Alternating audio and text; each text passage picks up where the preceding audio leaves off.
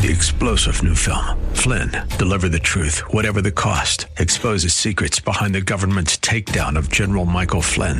Flynn knew what the intel world had been up to. He ordered the first audit of the use of contractors. This set off alarm bells. He told the truth. He was the most dangerous person for Donald Trump to hire. They had to get rid of Flynn.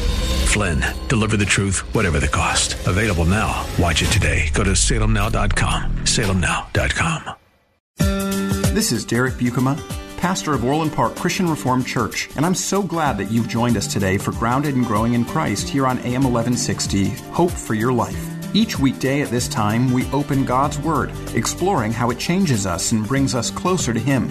Right now, we are in a message series called We Believe, focusing on the Gospel of John. All through this Gospel, John is driving us toward belief and trust in the Lord Jesus Christ. We hope and pray that as a result of this series, you will see new faith in the Lord Jesus Christ. To hear all of the messages in this series, please visit groundedandgrowingradio.com. And if you'd like to help provide financial support for this radio ministry, you can make a gift of any size at that same website, groundedandgrowingradio.com. If you're not already a part of a local church family, then I would like to invite you to visit us at Orland Park CRC this Sunday as we gather to worship the Lord and study His Word together. To find our service times and location information, just visit groundedandgrowingradio.com. And now, let's open God's Word to see what He has for us today. Would you turn with me in your Bibles to John chapter 6? And I'm really glad that we get a chance to look at John chapter 6. We're going to be looking at verses 1 through 40. And let's remember as we read this that this is God's Word. After this, Jesus went away to the other side of the Sea of Galilee, which is the Sea of Tiberias, and a large crowd was following him because they saw the signs that he was doing on the sick. Jesus went up on the mountain, and there he sat down with his disciples. Now, the Passover, the feast of the Jews, was at hand. Lifting up his eyes then, and seeing that a large crowd was coming towards him, Jesus said to Philip, Where are we to buy bread so that these people may eat? He said this to test him, for he himself knew what he would do. Philip answered him, 200 denarii worth of bread would not be enough for each of them to get a little. One of his disciples, Andrew, Simon Peter's brother, said to him, There's a boy here who has five barley loaves and two fish, but what are they for so many? Jesus said, Have the people sit down.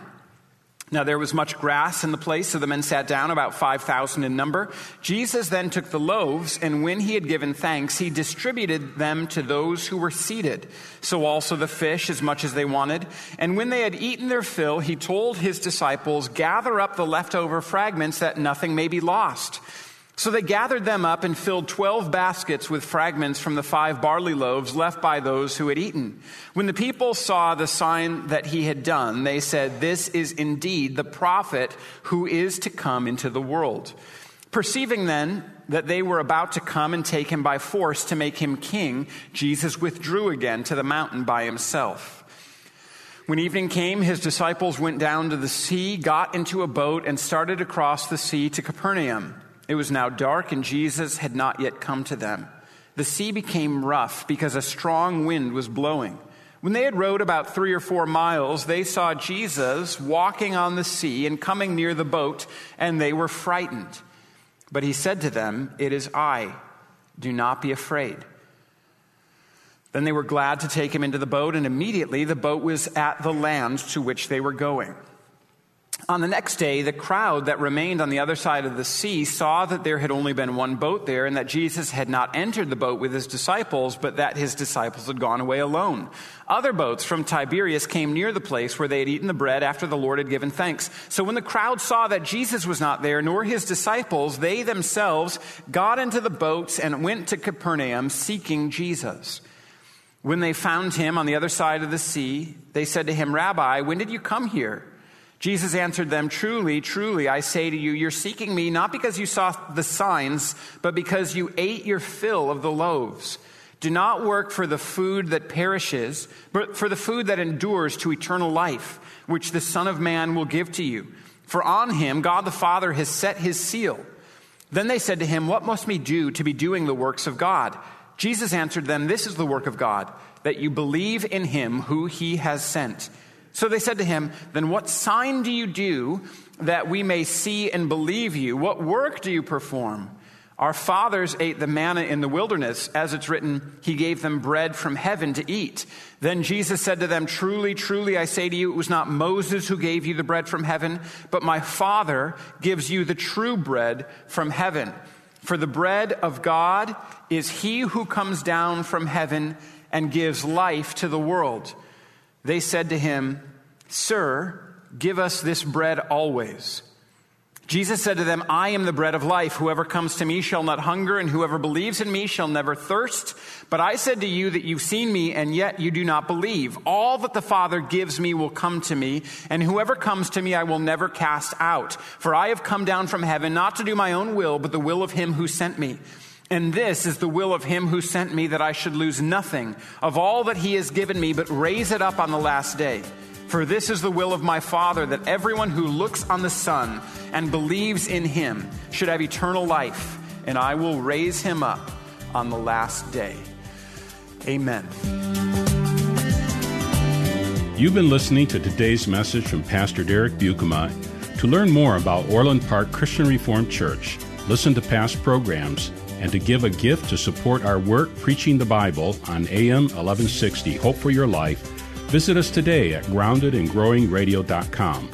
And while you're there, please sign up to download your free copy of the ebook Answering Seven Hard Questions That Christians Ask.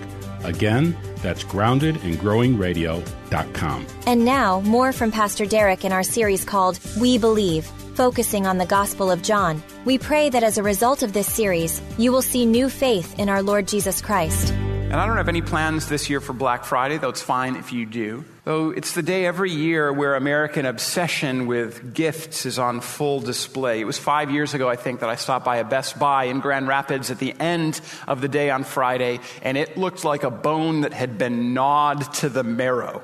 There were people who had pretty clearly run through different displays, and some of the DVDs and Blu rays were still scattered on the floor. The employees looked like they had been through a war zone, and the whole place looked like it needed to shut down to recuperate for about a week before it could be opened up again. And as I walked through and realized there was nothing left for someone like me to buy on Good Friday, everything had been purchased, everything had been picked over, everything really of value was gone, I thought, you know, there's something, there's something that's not right about this. The intensity of the consumption that's on display here demonstrates some kind of disordered desire to consume. It spoke about our culture, that we're a gifts obsessed people, but we're not alone. American culture is not the only culture that prizes gifts or things, material stuff that you can hold in your hand or food that you can eat. The same was true of those who lived at the time of the Lord Jesus. One of the reasons I love the scripture is that again and again we can see the reality of human nature on full display. Sometimes you might talk to somebody who will say, you know, the Bible is a book that was written so long ago. How can it be relevant to today? But especially when I read something like John chapter 6 and realize, oh my goodness, my own desire is so much like these people, I'm astounded at how relevant the Bible is and how clearly it demonstrates for us human nature and how intensely it directs us to what is of first importance and how important it is for us to see Jesus and trust in Him. Because the tendency here that the crowd demonstrates when they come to the Lord Jesus is our own tendency. And John 6, because of that, is in certain ways a difficult passage. It's one of those, if you can't say amen, you have to at least say ouch when you read it passages. And in John 6, it's especially stark because Jesus demonstrates who he is the fact that he's God one of those themes that runs all the way through the Gospel of John, the identity of the Lord Jesus. And Jesus demonstrates it clearly in two ways here. And yet, despite that clear demonstration of the nature of the Lord Jesus, the people want the very thing that we're tempted towards in our own Black Friday culture. They want gifts rather than the giver. So Jesus demonstrates his nature in two ways in the passage. First, he shows that he's a creator, and then he makes that kind of claim. And then the people demonstrate that they want the creation not the creator. And so that's what we're going to be talking about today. First, Jesus shows that he is the creator. The feeding of the 5,000 is one of the, is the only miracle that is repeated in every gospel account. Matthew and Mark and Luke and John all tell the, the narrative of the Lord Jesus feeding the 5,000. Now, there's probably a practical reason for that. Since there were so many people there, 5,000 men, the text says, so maybe 15 or 20,000, if you include the women and children that would have been there, there would have been a lot of witnesses to that that would have told you about this particular miracle. People would have talked about this. There would have been a lot of buzz surrounding this particular miracle. But there's a theological reason too. And that is that as Jesus performs this miracle, he is creating. You can break bread up as much as you want and you will never have more of it. It will just become crumbs that cover your floor. My children do an experiment in this every mealtime. They have never created any more bread. They've just created crumbs all over the place. That's what any of us would do. When we break apart bread or we break apart fish, we don't make more of it. We just make it messy. When Jesus starts breaking apart the loaves, there's more, and then there's more, and then there's more, and then there's more. And there's enough so that every one of those thousands of people is able to eat their fill, and then they're able to collect the leftovers, and there are 12 whole baskets of it. Far more at the end, after thousands and thousands of people have eaten, than there were at the beginning when it was just five loaves and two fish. And the theological truth here is that this demonstrates that Jesus is God because only God can create. Only God can create. And so Jesus is demonstrating his nature.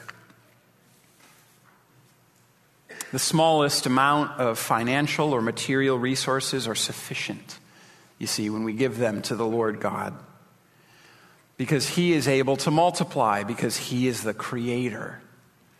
And the people miss what Jesus is trying to show them. They miss the sign that he's giving to them by his feeding of all of them because they immediately want material benefit from this. They try to make him king.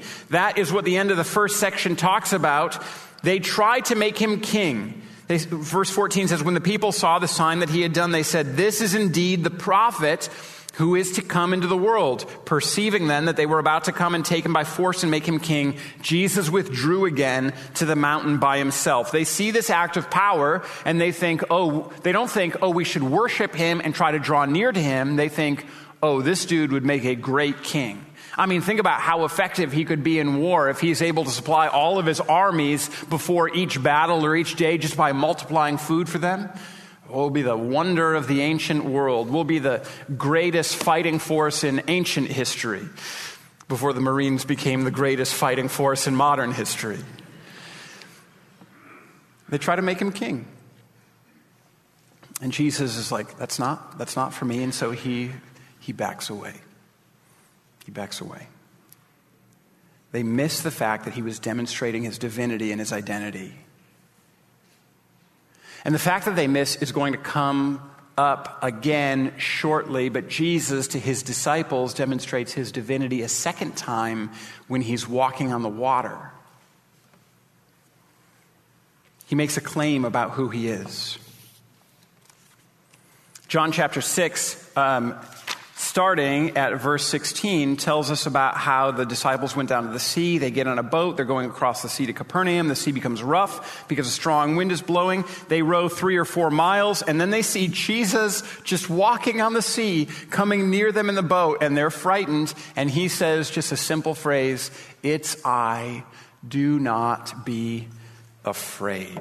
It is I do not be afraid. He uses a Greek construction, two Greek words, ego, eimi, it's I am. Don't be afraid, I am. He'll use that same phrase when he refers to the bread of life. I am the bread of life. And as we hear that, that just seems pretty simple, right? I am. Ego, eimi, But it harkens back to when God revealed himself in the burning bush to Moses, recorded in Exodus chapter 3. Let me read Exodus 3, verses 13 to 15 for us. Then Moses said to God, If I come to the people of Israel and say to them, The God of your fathers has sent me to you, and they ask me, What is his name? What shall I say to them? God said to Moses, I am who I am. And he said, Say this to the people of Israel I am has sent me to you. Therefore, Jesus is picking up this language this famous language in the Old Testament when Moses asks, All right, who am I supposed to say to the people of sending me? And God reveals his covenant name to his people, this special name that the people of Israel wouldn't even say out loud. This incredible gift that he's revealing his personal covenantal name. And that name, he says, is just, is I am. I am. And Jesus here uses that twice. Once when he's talking to the crowd when he says, I am the bread of life. But the other time is when he's walking on the water and he comes up to the disciples and he says, Don't be afraid. I am. It's a direct and clear claim of Christ's divinity. Don't be afraid, he says to his disciples. I am God. Now, we should be comforted by this as well. As Jesus draws near to his disciples, he doesn't comfort them by telling them what he's going to do for them. He doesn't comfort them by telling them, listen, I'm going to get in the boat and then immediately we're going to be at the shore. Listen, you're about to receive a miracle that's going to take you out of this storm. Listen, in just a little bit, you won't need to be afraid anymore because you'll be on the shore, no longer tossed by any of those waves. One would think that if Jesus was about to do that and wanted to provide some comfort, that he might indicate, hey, you're about to be safe, don't be afraid. But that's not the way that he comforts his disciples. He says, don't be afraid because I am God. Don't be afraid, I am. That same truth should be an amazing comfort to all of us. Throughout the Old Testament, the promises of God is that he are that he is with his people and therefore they don't need to be afraid. And Jesus is saying that same thing to his disciples, to all of us who are here today who want to be a disciple of the Lord Jesus Christ. We can be encouraged by the same thing. Jesus says, Don't be afraid. He's God and He is with you. So Jesus has demonstrated his identity through two different miracles and through a claim, through the feeding of the 5,000, through this creation, and through coming near to his disciples and declaring the divine name that, that he was I am, that he is I am. And the crazy thing is that most everyone in this section of Scripture misses it. Most everyone misses it. We'll pick up again with the crowd. So Jesus has just fed these people uh, enough food together, 12 baskets at the end. Then the disciples cross the sea and Jesus walks across with them. He's on the other side. The crowd wakes up the next day. They realize, hey, we can't find Jesus. The boat's gone here now. What happened? Where's Jesus? And boats come from Tiberias and everyone gets together to try to make their way around this sea to try to find Jesus again. They are really intent at discovering him again. And then by the time they cross the sea and they find him, then they start asking him questions. And I, um, I, when I read this, I think that this is, I think that this is a little funny because they have been seeking for him. They find him on the other side of the sea. There's just this phrase, Rabbi, when did you come here? And as I read that, you know, I don't know the tone that the people are using here. It may be that they're surprised, right? Because they knew that he had been on their side of the sea and now he's on the other side of the sea. But Jesus responds to it in such a way where it almost seems like he knows they've been searching for him and they're looking for a way into the conversation. And, uh, and they're just like, oh, oh, hey, fancy meeting you here, Jesus. And he's like, I know why you're here. You want more bread, don't you? And that's what they want. Rabbi, when did you come here? They say to him. Jesus answers, Truly, truly, I say to you, you're seeking me not because you saw signs, but because you ate your fill of the loaves. Don't work for the food that perishes, but for the food that endures to eternal life, which the Son of Man will give you. For on him God the Father has sent his seal.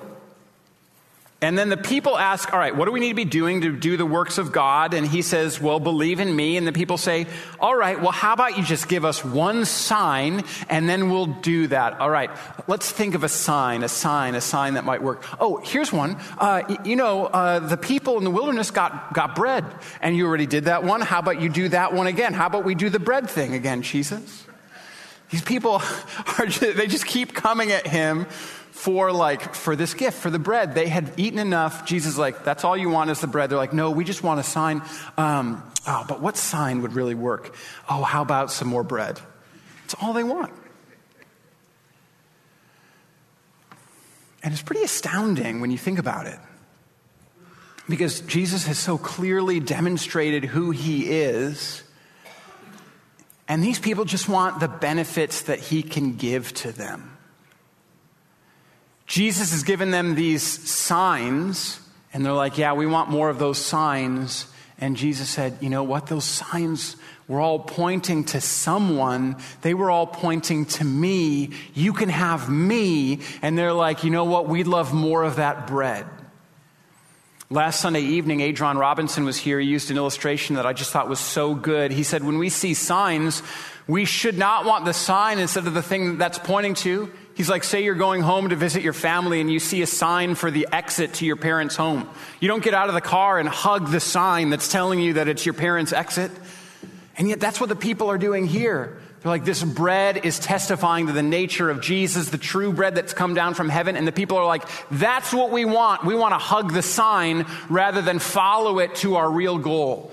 You are giving to us this gift, and we want the gift rather than the giver of the gift, you, Christ Jesus, God Himself, who says, You can have me more than just this bread. And they're like, We just want the bread. It would be as foolish as, you know, making your way through Black Friday and then to Christmas and say you've chosen a great gift for a family member. And you wrap it up and you put it underneath the tree and they open up the gift and they're like, oh, this is great. You can go now. I've got this. I don't need you anymore. Thanks, Dad. This is a wonderful gift. Why don't you go uh, away now? We're fine here because we have this gift. Or, honey, you just spent so much time focusing on this. Now that I have this, I don't need you anymore. That'd be nonsense. The gift itself is to demonstrate the love of the one who's giving it to you. The gift itself, if received correctly, demonstrates a, a, like a growing appreciation of the one who is, has given you the gift. When you receive the gift, you, you just appreciate the giver even more, and it should let you want to you know, spend time with and be with the one who has given the gift. And the opposite is happening here. It is terribly sad. And the sad thing that, you know, as we apply it to ourselves is this this is the way that we act towards God all the time. We come to Jesus because we think that we might get something. And if I turn to Jesus, I'll have more influence. There's some preachers who preach Jesus for fame. There's some people who try to come to Jesus because they think it will bring them a romantic relationship or money or stability. Now, don't get me wrong. I'm not saying that any of these things is necessarily wrong. Influence can be good if used for the common good. Christian fame can be used for the cause of Christ. A romantic relationship grounded explicitly in the gospel of the Lord Jesus is beautiful. Money is very good when it's used in a stewardly way. The problem is if the gifts distract us. The problem is if the good thing becomes an ultimate thing. The problem is if we look at the thing that we've been given from God and we say, that is what I want, and we miss the one who has given it to us. It's a problem if any good thing becomes an ultimate thing, if any gift of God becomes an ultimate sort of thing. And as we're entering into the Christmas season, and as we're coming up to Thanksgiving, it's important for us to keep this in the front of our minds. On Thanksgiving Day, we're going to give thanks to God for all of His gifts that He's given to us, and that's a very good thing.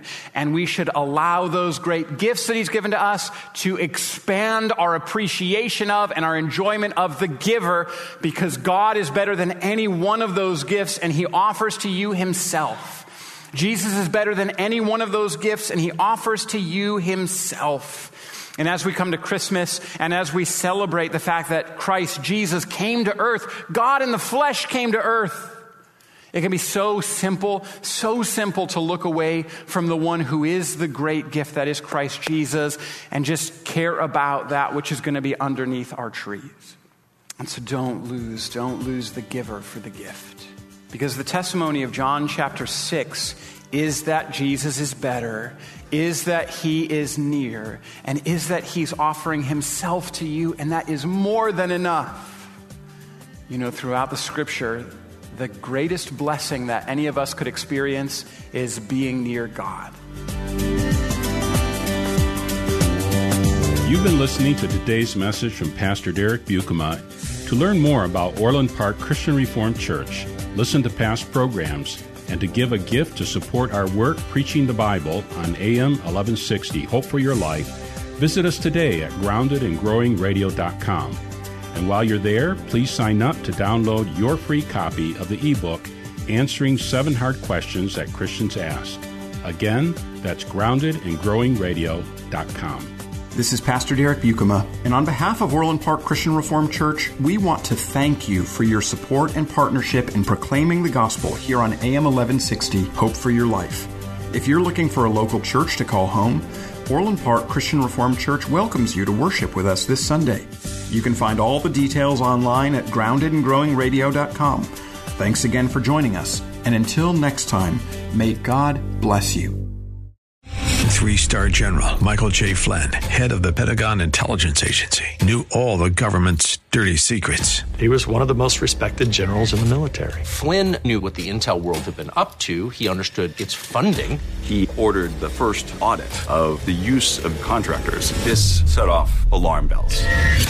The explosive new documentary, Flynn, Deliver the Truth, Whatever the Cost, and covers the facts behind this scandal. Flynn told the truth. He was the most dangerous person for Donald Trump to hire. I find out the worst enemy that I'm going to face in my life is right here in America. They took my assessment and they wanted me to change it. And I was like, I'm not changing it. They had to get rid of Flynn with in depth interviews, archival footage, and never before seen personal records of the man behind the headlines. I just felt like I was drowning. Flynn, deliver the truth, whatever the cost. Available now. Watch it today. Go to salemnow.com. Salemnow.com.